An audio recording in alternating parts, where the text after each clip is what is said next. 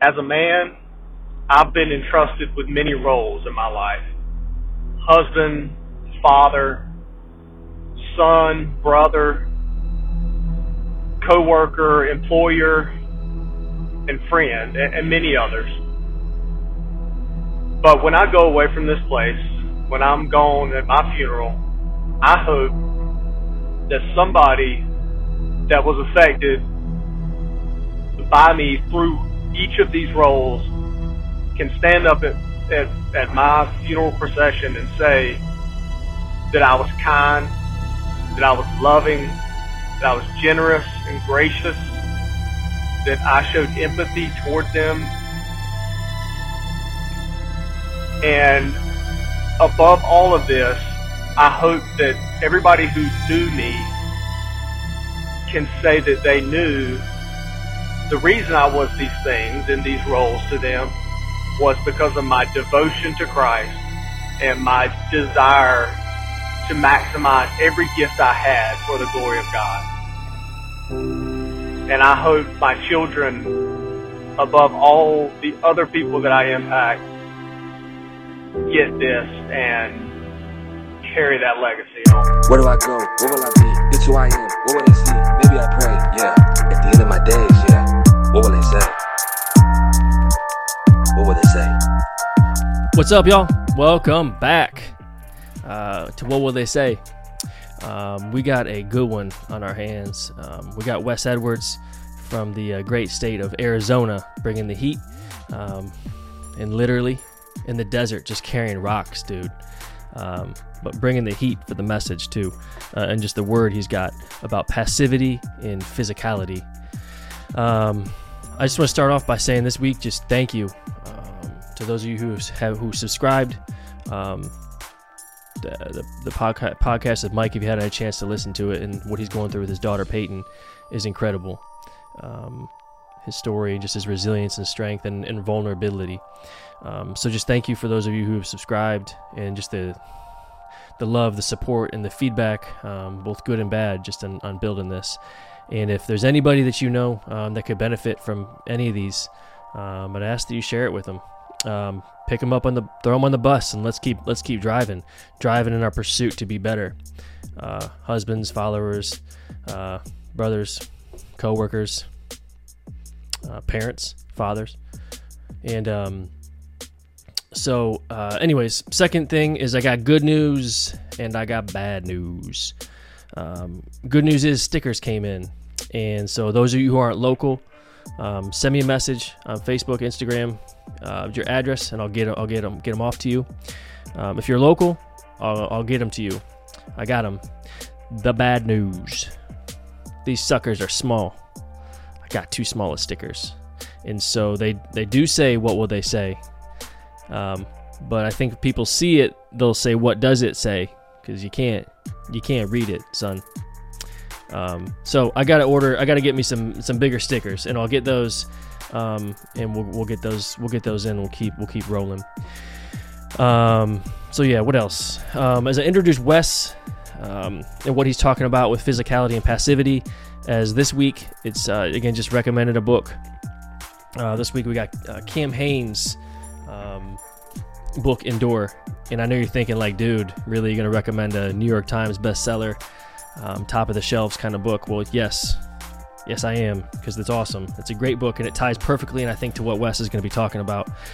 Um, let me just read, read an excerpt from it. Um, your body gives what you ask of it. Don't ask much, and it won't give you much. Ask a lot, and it will give you a lot. I haven't found my limit yet, but I am trying. this is a guy who runs 200 mile races uh, too. But you're again, I'll read it again. Your body gives what you ask of it. Don't ask much, and it won't give you much. Ask a lot, and it will give you a lot. I haven't found my limit yet, but I'm trying. And so that's what I would push. And, you know, as we think about with with Wes's, what he's going to be talking about is um, physicality and just what are we doing that's physical? How are we pushing ourselves? Truly pushing ourselves. And um, and as I think about the month of March approaching, there's always a common phrase that I heard as a kid, and is in like a lion and out like a lamb, speaking about the weather of March. Well, my challenge to me and all of us is Let's go in like a lion and leave a damn lion. Let's not go out like a lamb. In the way that not we just push ourselves physically, but the way we push ourselves in our marriages, the way we push ourselves in being a father and pursuing our children again, but pursuing our wife, um, and just pursuing the just greatness and pursuing improvement, but knowing there's no end, there's no limit, there's no arrival point in our legacy. There's just an end point, and that's just when the when the when the tape stops. And so, um, as as I drop in some video on this on this, is since we got Wes on the audio only, it's just guys doing physical things and pushing themselves um, pushing themselves physically so that we can push ourselves emotionally and spiritually um, in other facets. We're becoming the, the most well rounded we can become. Again, and just realizing there is no limit. And at the end of that video, I got my guy Chris Lyle. Um, I think it might be the first time I mentioned his name. Uh, knocking out 100 burpees. And it sounds stupid, and it is, but he's going to make it look easy, and it's going to take about six minutes. And whether it's that or push-ups or squats or running or what whatever you can do to push yourselves physically it's it's all relative and com- just competing with yourself and no one else. Do it for the month of march and do it every damn day. And don't stop. Keep going to april. And let's finish in december and start a new plan and keep going again. And so um, just keep pushing. And let's not settle in any area of our lives. Um, and so I look forward to hearing what you guys have to say with Wes. And uh, without further ado, let's roll. Man, what an honor to be on this podcast and to be a part of this recording and to be a part of this particular community. What will they say is a group of men or a group of, of the kind of men that I want to become like, want to be like, want to surround myself with. It's a bunch of doers. And with that said, here we are, 2023, about to approach March. A lot of guys made some decisions at the beginning of this year to reset some things in their family, their bodies, their minds. A lot of men have said to themselves, I am going to reject passivity this year. I'm going to get after it. And that's the kind of men that I choose to be around. And look, if you're passive and you're working through some things as a man, awesome, good for you. And I think for a lot of us, if we're honest, or at least I'll just say for me, I mean, for the most most of the first part of my marriage, I was a really passive guy. And to be fair, my marriage was okay. In fact, I almost lost my marriage in year four, and it took years to even find myself rebuilding who I was as a man and to ultimately become who I am today. I know this podcast isn't necessarily uh, a religious podcast or a podcast that is designed for Christians, but I am a Christian and so I'm very connected to my faith. Everything that I do is connected to my faith. I believe that following after Jesus doesn't make me weak. I actually I actually think it makes me strong. And I think about men who are in my space inside of the church world that's where we see a breakdown inside of what God is doing or wants to do inside of men, which is what leads me to this conversation, which is what leads me to conversations with guys like Matt, leads me to conversations with other men in the high performance industry, which leads me to sitting across the table from really powerful men to dig in and how we create a culture of true savages inside of the church.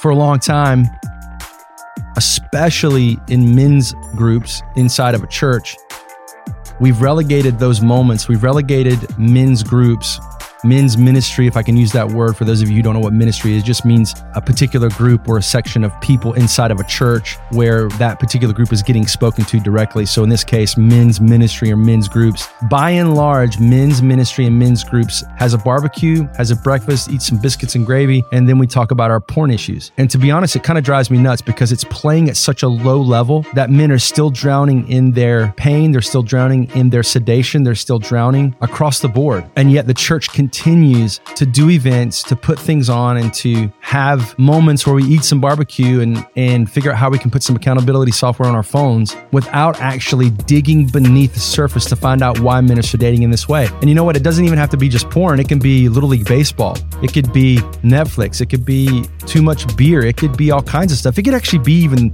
serving the church. You could actually sedate by serving the church too much because you don't want to deal with what's going on on, on the inside. Therefore, on the outside, you'll get yourself busy inside of what people think to be positive when actually it's you just sedating from having to deal with what's going on, on the inside. And that's the problem. The church my particular group as Christians, and I use that globally, global Christians, global men's groups, global church men's groups, we play at such a low level. I give you give you a great example. When is the last time, if you're a Christian and you go to church, when is the last time you were challenged to be physical? No, in fact, most of our leaders in church have not judged themselves when it comes to what they put in their mouth. Ask me how I know. I'm, I'm the guy. I'm the guy who is trying to lead something, and yet while I'm trying to lead, I am not doing what's right when it comes to my body. And we're supposed to be the example as a man. Nah, come on, Wes. You don't want to. You don't want to harp too much on the the physical aspect of our lives? Yes, I do, because it's the very thing that takes out most of our leaders. Ed Cole, one of the most prolific leaders inside the church, the, the man who started men's groups or men's ministry, or the, the sort of the forefather of men's ministry inside of Christian churches back in the 80s and 90s, literally was begging men at the end of his life to address the physical because he out of all the things that he addressed because he was a savage he he would talk to 80,000 men in a stadium and he would lift that room up and cause men to rise. And the, the thing that he was saying towards the end of his life, you must judge yourself with what you put in your mouth. And yet most of our leaders, if they're honest, if I'm honest, if we're all honest, we don't we don't judge ourselves in this area and therefore our lives are cut shorter. The question really is is would I be a better father if I was judging myself or choosing to put the right things in my body? What's the answer to that? W- would I be a grand, better grandfather if I put the right things in my body and begin to move? Look, the whole adage of hey, once you hit 40, things start going downhill is is a lie. It's not true. I hike with a lot of 40 and 50 year olds, and I will tell you, based on their times and how well they do, they didn't get that memo when it comes to the whole 40 year old thing. In fact, they're crushing the 20 year olds. There's two guys who I hike with who who literally outdo all of the people that they're they're 20 years older than some of these guys that we hike with. They're crushing them by minutes up a mountain, 10 minutes, 15 minutes. And it's sometimes they're putting on 40 pound vests and still crushing them. They didn't get the memo. We choose how to live our lives. And when we choose to not address our physical pillar, if you will, our physical body, that's on us. I cannot lead at the highest of levels if I don't judge myself in the physical aspect of who I am. It's attached to everything. When I pray, my physical mouth is moving. When I meditate and spend time in scripture, I'm physically sitting somewhere, opening up my Bible. When I go to my gatherings, my church services on a Sunday, I'm physically getting in my car and physically walking in that building. Even more when I climb a mountain, I've connected with the Creator on so many levels that otherwise I would not have had I not chosen to do the hike. And I say that with so much humility because my body is not made to be a hiker. I'm too short, too fluffy, too chubby, bad knees, bad shoulder, bad bicep, injuries, all the things, right? I'm not designed as a human to, to be a hiker, and yet I choose to get up and go and climb mountains. It doesn't make me better. I just keep showing up. And if there's anything that I would say to any man that is listening to What Will They Say podcast, the question is, what will they say? Will they say your life was ended too early because you didn't address this part of who you are? Man, Again, this is not me shoving a scripture down anyone's throat because, again, I, I, know this is not necessarily a podcast that is going to church people, but there's a scripture, actually, two of them that I want to read. 1 Corinthians 13, uh, verse 11. It's found in the New Testament of the Christian Bible and scripture. But it said, When I was a child, I talked like a child. I thought like a child. I reasoned like a child. When I became a man, I put the ways of childhood behind me. 1 Corinthians 16 13 says, Be alert stand firm in the faith, act like a man, and be strong. Two monumental verses for men to grab a hold on to. It's interesting too. It's it's like a lot of complaints that you hear even from husbands is, you know, my wife treats me like I'm her kid. Well, the truth is is if you act like a kid, you're forcing her to treat you like one. And until you actually rise as a man and start leading yourself like a man, then you can expect your wife to treat you like a kid. her motherly instincts are going to kick in because you or I am acting like a child. But if you're listening to this, I would suppose that you're probably not age wise still a child. But if you're gaming, if I'm gaming two, three hours a day, then you can probably expect your wife to say, Hey, you need to turn that off so that you can go and do and fill in the blank. Because that's what a mom says to a boy who's spending too much time in front of a screen playing video games. The average age, ironically, is more closer to my age than it is towards my son's age, who's 14. Grown men are spending hours upon hours upon hours sitting in front of a screen with a controller in their hand playing video games. Is there anything wrong with playing video games? Heck no. Do your Call of Duty. Get after it. Play your little Fortnite. But make no mistake, if you're playing so much that you have neglected yourself, leading yourself, spending time with your kids, spending time with your wife, dating her, investing into her soul, her emotional self, then yeah, expect to be treated like a child. Most husbands force their wives to treat them that way. She won't treat you like a child if you're leading yourself like a man. If you're acting like an actual man. Look, no woman ever dreamed that she would marry a passive man who said yes to everything. No woman ever dreams of marrying a guy who buys her everything and just does everything for her and then just says yes to everything because he doesn't want to deal with the conflict.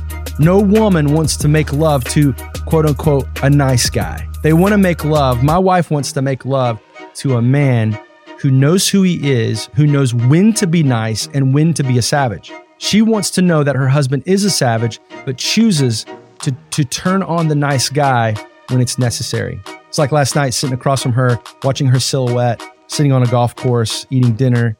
We're just sitting here talking, reminiscing about life. We had some Valentine's cards that were maybe 20, 25 years old that we were rereading. It was really fun. But I could see the look in her eye that she knows who she's married to. I asked her the question, what's what's your favorite thing right now in life? Like right now in this season. And her words to me meant so much because she said to me, my favorite thing right now in this season is watching you, watching you continue to rise as a man.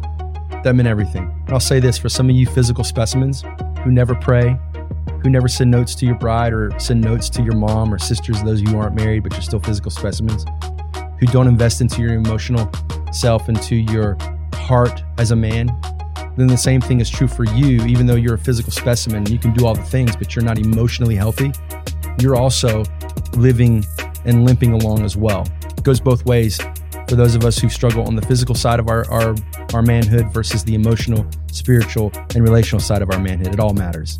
Where we live, we live by a code. And we're just on the precipice in the beginning of this, but this is what we live by the four characteristics of manhood reject passivity, accept responsibility, lead courageously, and then invest eternally. Reject passivity in your physical pillar. Reject passivity in your spiritual, relational, emotional, your professional and financial pillars. We accept responsibility. When we don't do what we're supposed to do, we simply say, What are the facts? Here are the facts. Now it's time to get after it. It's time to rise. Today, I failed, but tomorrow will be a new day. The Bible even says that we, we get God's mercy at its fullest every single morning. We get a new clean slate of God's mercy every single morning. So dust yourself off, wake up tomorrow, and get after it. That third one is lead courageously. Lead courageously in your professional life. Companies are begging for leaders to emerge. Why not? Why not you? Your kids are begging for you to lead them. It must be you. And the last thing is invest eternally. Think about the poor. Think about the broken. Think about the needy. Think about the marriage that's on, on its verge of divorce. Think about the friend who needs someone to walk alongside them. Think about the friend who's sedating with alcohol. Think about all those things. Will you make the investment into somebody else? And for those of us who believe in Jesus, what is the investment that you're going to give to them that means more than anything? It's giving them the person of Jesus. That's what we do. We reject passivity, we accept responsibility, and we lead courageously. We make investments eternally. That's what we do. So, what will they say at the end of it all?